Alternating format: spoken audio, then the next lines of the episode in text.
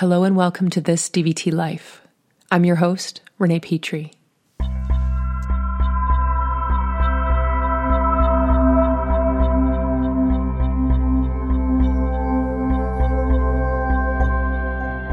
Hey, hey, hey, everyone. I am so glad to be here.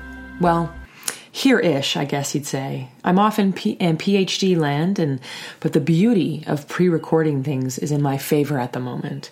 In fact, this whole summer series is recorded and will filter through the throughout the summer. And I love that. You know, this play on presence. I'm here but not really.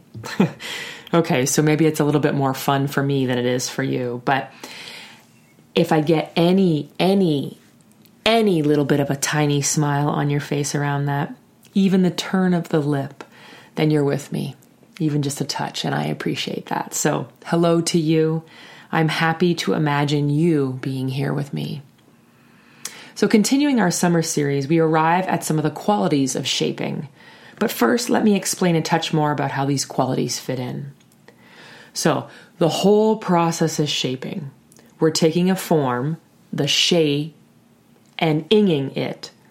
We're taking the form and adding the ings into it. So these qualities of shaping that we'll explore are just that the different types of ings, specific kind of ings. Remember, if shaping is the arrangement of how these sequences and sentences or however we want to put it together in the dramatic conversation.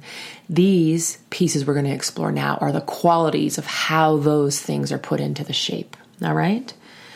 I also try to think of the interventions or techniques um, as the layers that are put on top of the shaping process. So remember, shaping is the generative process of play creation you know, sometimes I also call this ing theory. And that's because my dear friend in the Netherlands, Mr. Mark, um, coined it for me. You know, we were talking about it one day and he said, that sounds like the ing theory. So you're welcome to also call this the ing theory as well if you'd like. Thanks, Mark. So, shaping is a generative process of play creation. If you don't shape, you don't really create play. And I'm talking about play with someone, so don't forget that part. So, before you can even do any of the techniques or interventions, you need to have some organization to the material. You can't just bracket nothing, right? You have to have um, you have to place the intervention onto something. Well, at least that's how I'm seeing it now, and this may change, of course. So I apologize in advance. But there's something different, uh, definitely stirring around the process that's happening on the subtle level before we even get to their interventional level. So, with that, Let's get into scaffolding and framing. They're kind of related and they're sort of the same. I mean, they're part of the same kind of track, if you will. I think I like to think of the scaffold as being just that something that supports a larger frame while something else is being built. You know, they put these scaffolds on buildings when they're doing construction. It's a temporary structure that helps to hold something and it holds it while there's another structure being worked on behind it, you know, the larger frame. But this is where it gets a bit unclear because what if it's just scaffolding and never any framing involved? In the play, I mean. And the reason I include the scaffolding into framing, like a spectrum, is because it seems, and I say that lightly because I'm not totally sure yet, but there seems to be a scaffolding that begins to shape into a more steady frame, into perhaps a form of sorts. I'm not sure of the final form, even though, yes, it will continue to shift and move and form and reform.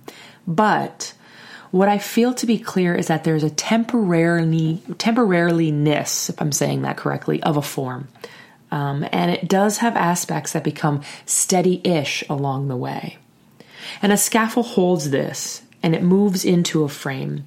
And the ing quality added to it is because there is motion, so quick at times that it's hard to see. But to perceive that there is something happening is an experience that I continue to have. Something's going on even before observable content is there. And it's not just energy or magic, it's more. Maybe we could be clearer about that. So, what really is scaffolding into framing, and what could it look like in action?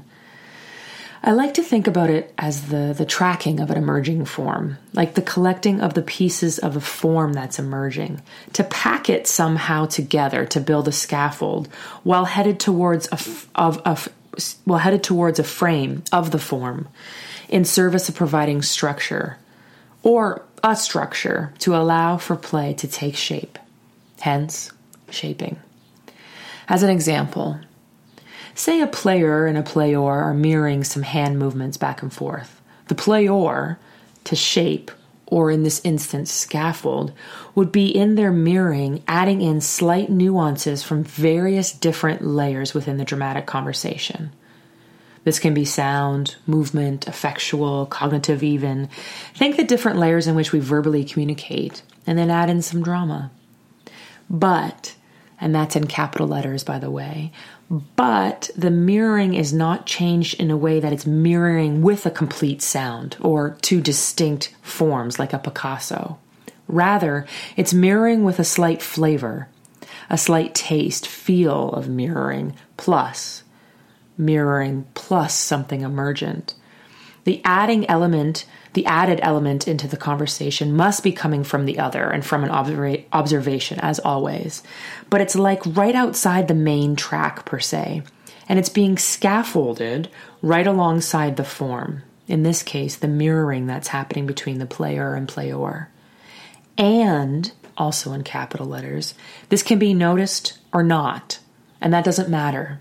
But the task of the player is to provide or maybe even to feed the multiple pieces, the tiny bits, the bigger ones, whatever it might be, back into the conversation in such a way, yes, I know this varies, that helps the conversation to continue.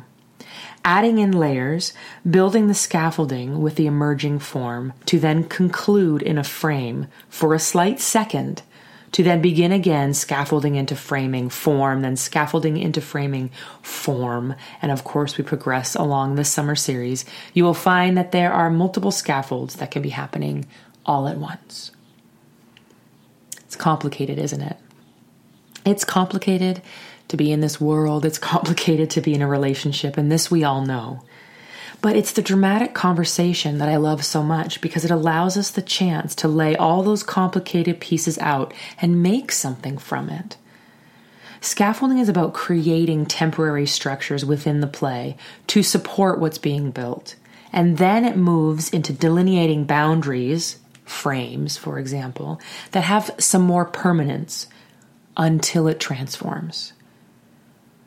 And you know, suddenly I'm a little slack jawed, his mouth hanging open in bewilderment at the complexities and intricacies that we have yet to explore. And I find that kind of exciting. If you have some thoughts, please send them my way because this is something that's continuing to develop and it won't develop all on its own. This dvtlife at gmail.com, please and thank you. Also, more and more summer to all and more shaping to come, so stay tuned. So there you have it, another episode down, and I hope the conversation is still going strong. As always, feel free to send me an email at thisdvtlife at gmail.com. Don't forget to subscribe to your iTunes store. Remember, keep that conversation going and play on.